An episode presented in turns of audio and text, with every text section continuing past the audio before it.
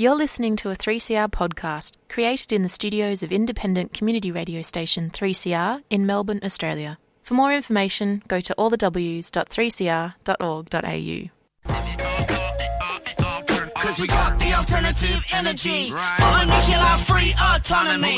welcome to the Radioactive Show, produced at the studios of three C R Melbourne and heard nationally on the Community Radio Network. Hello and welcome to the Radioactive Show, produced at my home on unceded Wurundjeri lands for three C R in Naarm, Melbourne. I pay my respects to Wurundjeri elders past and present and welcome all First Nations people listening today. This show is brought to you with the support of the Ace Nuclear Free Collective at Friends of the Earth. My name is A C and on today's show we're privileged to have Anangu Spinifex woman Debbie Carmody sharing the second part of the story of her people's displacement after the nuclear weapons testing at Maralinga in South Australia. Debbie is also a traditional owner of Mulga Rock, east of Kalgoorlie, which is currently under threat from a uranium mine proposed by mining company Vimy Resources. This recording is one of two taken from the Yellow Cake Country webinar, Maralinga to Mulga Rock, recorded in November twenty twenty. The first part of the story was broadcast on our last RAD show, and is available with the podcasts on three c r dot org dot a u forward slash radioactive. I'll start this show with an introduction from the first part of that show so that Debbie and the host K A. Garlick can introduce themselves. Um, firstly, I'd like to acknowledge that where I'm hosting from is on Wongatha country and in Kalgoorlie here, and I pay my respects to the elders past, present and emerging, and acknowledge that sovereignty over this land was never, never ceded. My name's K A. Garlick, um, for those that don't know um, me, and I'm hosting as the Nuclear Free Campaigner from the Conservation Council of Western Australia. This is our fifth and final um, Yellow Cake, Yellow Cake Country webinar. Um, and it's with great pleasure that this one I'm able to host here in Kalgoorlie and also with Anangu Spinifex and Western Nullarbor woman Debbie Carmody here at the Joomupulka Aboriginal Radio Station. Yes, hello. Um, my First Nations name is Nindiri and my English name, of course, is Debbie. I am um, Anangu and Spinifex um, and Western Nullarbor traditional owner. Um, I'm also a traditional owner of um, Bilgi, which sits just below Tjuntjuntjara and goes to the um, Trans-Australian um, Railway Line. And both my families, all my families have suffered from nuclear fallout from the atomic tests that were held at Maralinga, land that sits within um, our overall, you know, traditional homelands. And it was in the nineteen fifties, at the height of the Cold War, that the British government began to explode a series of atomic tests in the empty Australian desert, containing nothing but a few spinifex bushes, red dirt, and the howl of dingoes. A number of minor trials, assessment tests, and experimental programs were held at the range until nineteen sixty-three. Atomic bombs that were exploded in a forgotten land far away from Western civilisation. This land, as we know, was not terra nullius, but home to another civilisation, one who had lived in the desert for over sixty-five thousand years. And, um, you know, I don't know, people may not know who the Anangu, Spinifex, Bilgi and Western Nullarbor people are, um, where our lands are. So our lands basically sit um, above the Great Australian Bight. We are desert people. Our Spinifex people live at Tjuntjuntjara in the Great Victorian Desert, Anangu people at Oak Valley, and our Bilgi lands, as I said before, sit just under Tjuntjuntjara, and, of course, um, our Western Nullarbor people, which includes Koroni, Coonana, Kundalini, which is just east of Kalgoorlie. Um, and then from Kundalini, we would travel north to the area surrounding Mulga Rocks and the beautiful sand dunes nearby, which is women's country, where my father as a child would travel with his mother and other women to this special site of significance because the sands there are healing sands. It's also part of the Seven Sisters story. It is a sacred place and we use the sands there to massage and heal, especially after childbirth. My dad remembers playing in the sand dunes and walking nearby where there was a forest of grass trees, and it was quite spectacular, um, for those grass trees.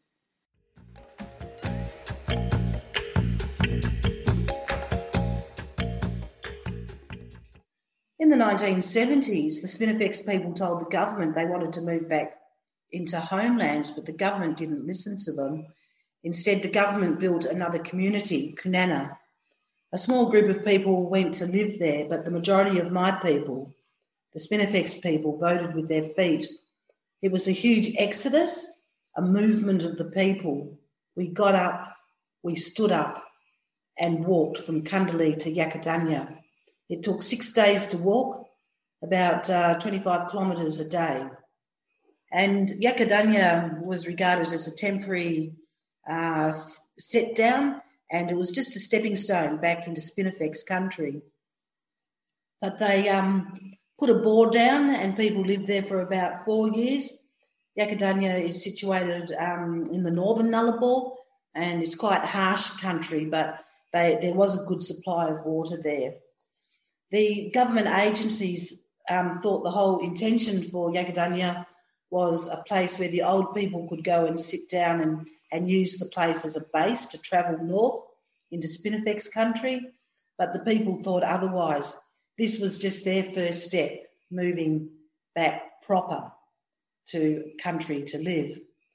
The Spinifex people received compensation from a government royal commission into the atomic tests at Maralinga, and they brought machinery, hired contractors and pushed the road from Yakadanya through to Tjuntjuntjara.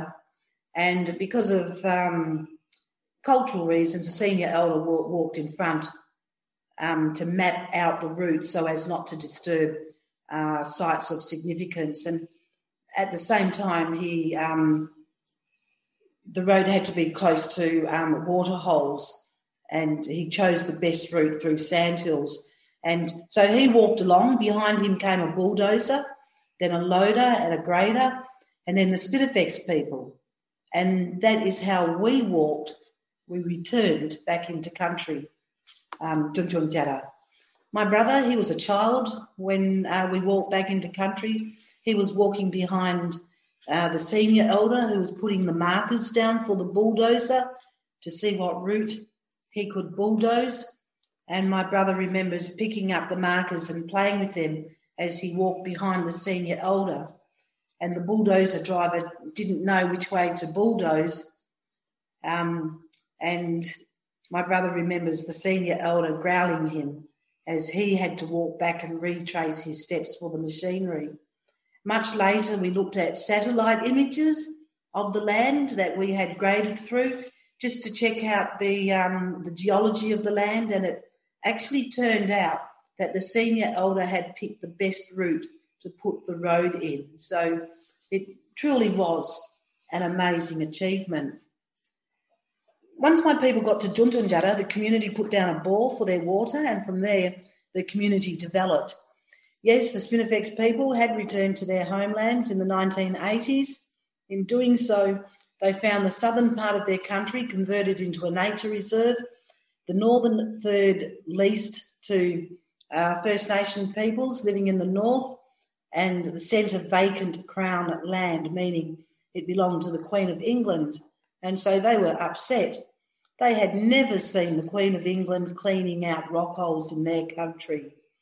Regardless, the Spinifex people, they got to work, they built a community store, medical centre, school, workshops, you know, mechanic, mechanical workshop and, and women's centre.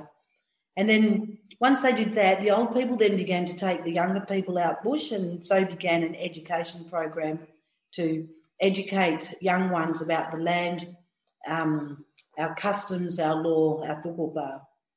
And to cut a long story short, in nineteen ninety-four, the Spinifex people employed an anthropologist to um, assist them in their native title claim to the High Court of Australia. So there was a lot of field work, um, looking at rock holes, telling the anthropologists um, the names of the rock holes, the creation stories connected to the rock holes, telling um, the anthropologist about the, um, the song lines and how they connect to country and to um, people, so, and, you know, our travel routes and that. And so that all had to be recorded. And then we also recorded, um, um, you know, the song lines and that, and we began painting our country, and we've produced um, lots of beautiful works that have been exhibited internationally. We used art um, to, yeah, to name and record and register every bit of country. And the art was also used um, as part of our native title claim. And on the twenty-eighth of November two thousand, my people, the Spinifex people, the forgotten people, were acknowledged by the High Court of Australia as the traditional owners of the land, and therefore had native title rights over their lands, which covers fifty-five thousand square kilometres of land east of Kalgoorlie in the Great Victorian Desert. So my people survived the atomic tests, even though thousands of people died as a re- uh, result of radiation poisoning. The native title determination has given Tjuntjuntjara community a strong framework in which we have planned, um, you know, we plan and for economic independence based on the fact that we have exclusive possession to the land. In two thousand four, the uh, Spinifex people um, opened up the Mulga Roadhouse and art gallery. Tourists are driving through there all the time to see this unique part of the country, which is owned and controlled by Spinifex. Um, tourists get to experience Spinifex hospitality. They learn about our history, our culture, and they learn that our story of survival highlights the strength of culture. That was Debbie Carmody, an Anangu Spinifex woman, speaking there about the thriving community at Tjuntjuntjara. You're listening to The Radioactive Show, produced for three C R at my home in Naarm, Melbourne. In the next part of the show, Debbie Carmody talks about Vimy Resources and the threat of uranium mining at Mulga Rock. But now, another serious issue is looming for us. Uranium miner Vimy Resources Limited were given exploration approval to look for uranium deposits near Mulga Rock um, in that land. And now I'm speaking as a Western Nullarbor um, person.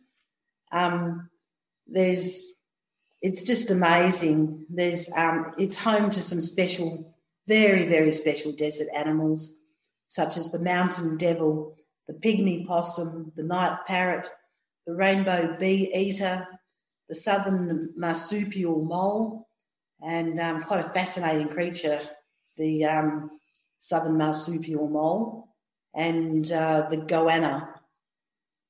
Did you know that the southern marsupial mole eats goannas? Isn't that interesting? So that's just to name a few. And um, there are underground water supplies, and as we know, um, that uranium mines use lots and lots of uh, water. If our water is used, we are concerned that the animals and plants will suffer. For example, in land not far away, um, beautiful grass trees grow, and these plants are so unique, and we do not want to see them disappear. They're just amazing. And the land where Vimy want to mine is land covered in golden sand dunes that reflects light beautifully in the early morning and the late afternoon. In my culture, it is women's land. No men were allowed to come onto our land because we did our own special thing there, women's business. The Seven Sisters songline passes through there. The land is special because the golden-coloured sands heal illnesses. The land is, um, the sand, it's extremely soft and is a different colour to the strong orange desert sands.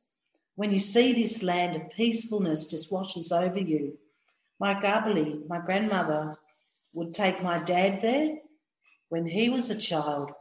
Dad and other children played in the soft dunes while their mothers would, they would actually bury themselves in the sand and let the heat of the sand heal aches and pains. They would use the sand to massage their bodies. The minerals in the sand would assist in healing ailments. We are the Western Nullarbor people.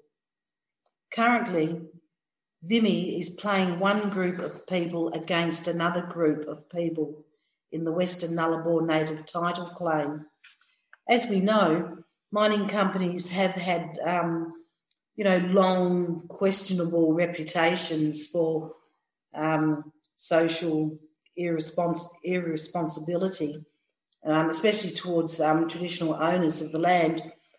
And in recent years, they have come under increased pressure and greater public scrutiny in relation to um, how they deal with First Nations people, and many have responded by developing global corporate social responsibility uh, strategies where a prominent place is given to their relationship with First Nations people. But Vimy is not acting within their corporate social responsibilities. They are using um, divide and conquer tactics by not talking with the appropriate people in the first place.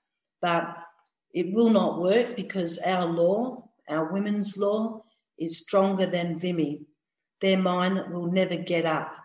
But what we need to do is to strongly place Vimy under greater public scrutiny in order to point out their questionable behaviour towards Western Nullarbor people and the fact that they do not want to deal with Western Nullarbor people who hold cultural, political, religious and social responsibility to land that is strongly women's land.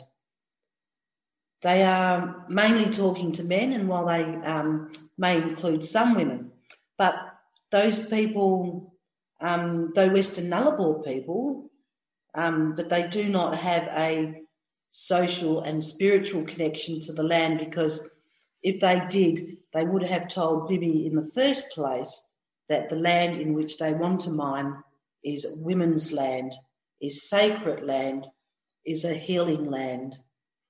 The people that Vimy spoke to said nothing is here, and this is absolutely outrageous, and Vimy are currently still going along uh, with those people by saying that certain Western Nullarbor people are not Western Nullarbor people, which is um, really quite arrogant um, of them.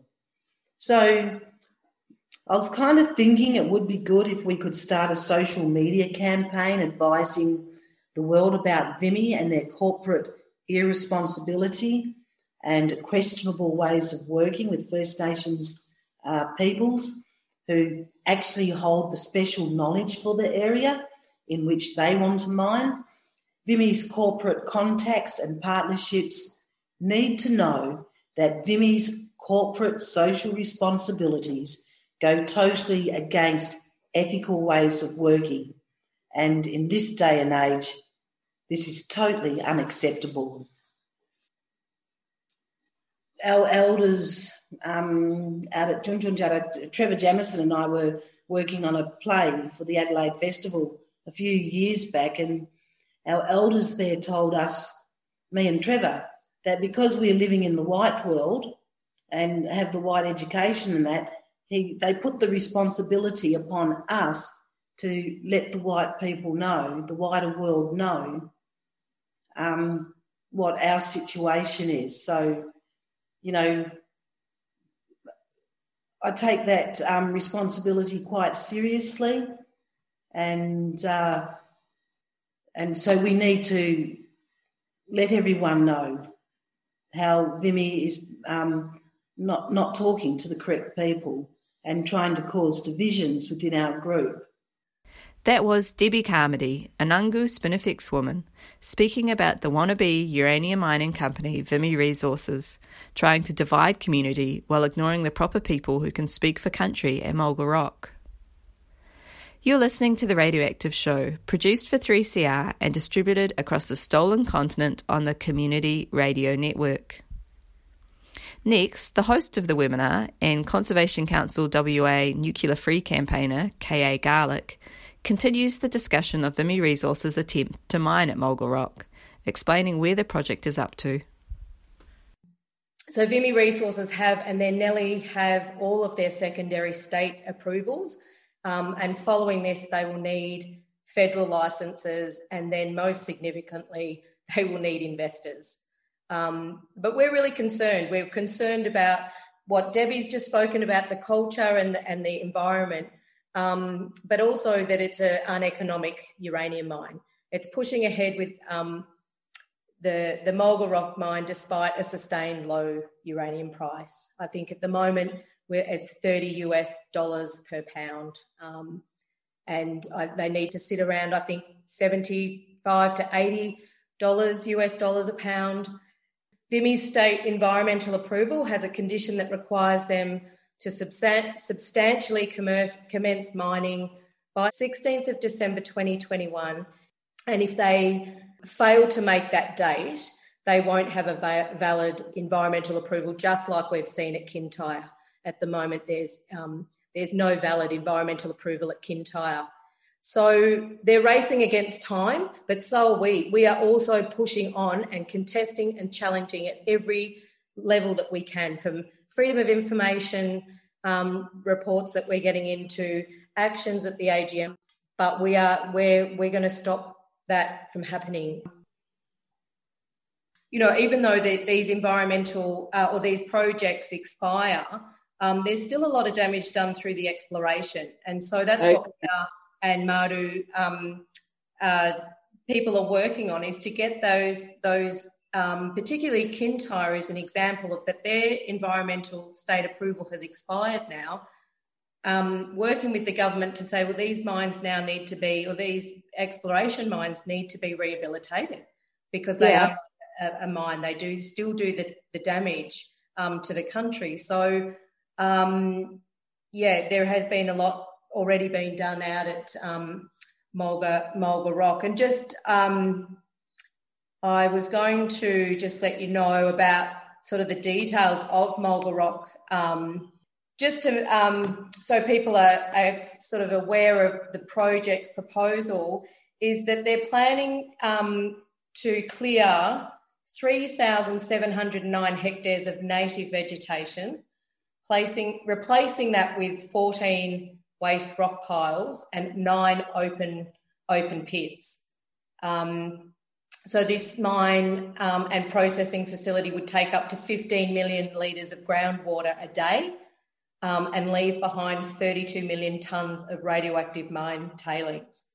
So they're just some of the little small sort of statistics of what we're looking at if this project goes ahead. Um, it sounds small, but huge impact um, if this goes ahead, and, and destru- destruction of... Um, Debbie's country, but also other people that have been fighting to stop this um, mine for a long time, um, you know, and that's why, you know, these sharing these stories are so important, um, because there's they will have very long-lasting and devastating effects, not just to the culture of the people, but also to the environment and where it's transported across. Um, the country, but also ending up in what someone, I think it might have been Peter said, you know, the, letting the genie out of the bottle starts with uranium mining.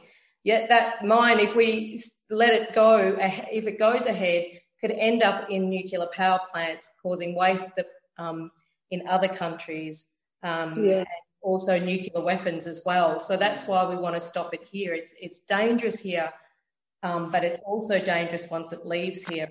This industry is so toxic, um, and so stopping it from the source is not only supporting local and traditional owners, but it's also um, creating a nuclear-free future that we think is possible with renewables.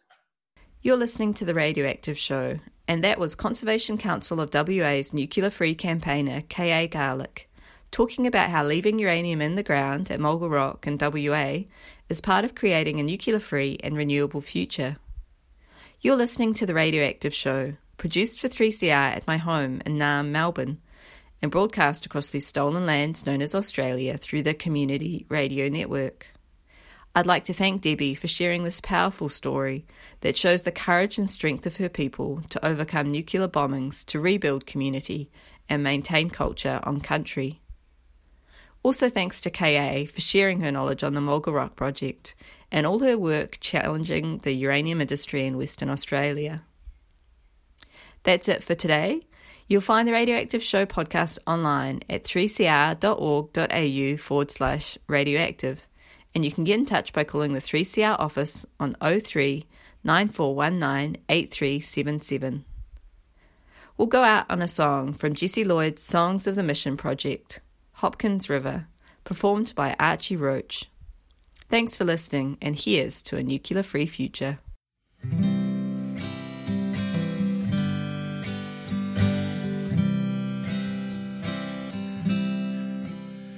There's a rainbow on the dear old Hopkins River. There's a haze across that Western District moon. Someone's waiting near the dear old Hopkins River. And I promise to come back to Purnim soon. When dawn comes breaking through, this lonesome buckaroo will be walking down on Newman's Avenue. There's a rainbow on the dear old Hopkins River, and I promise to come back to Purnim soon.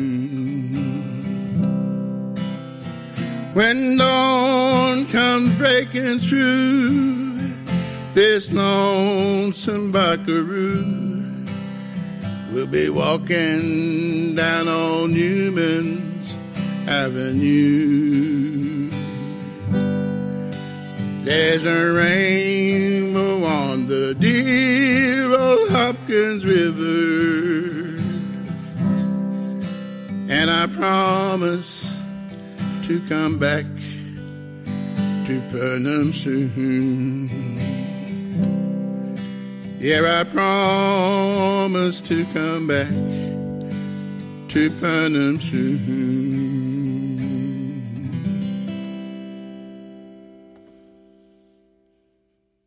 You've been listening to a three C R podcast produced in the studios of independent community radio station three C R in Melbourne, Australia.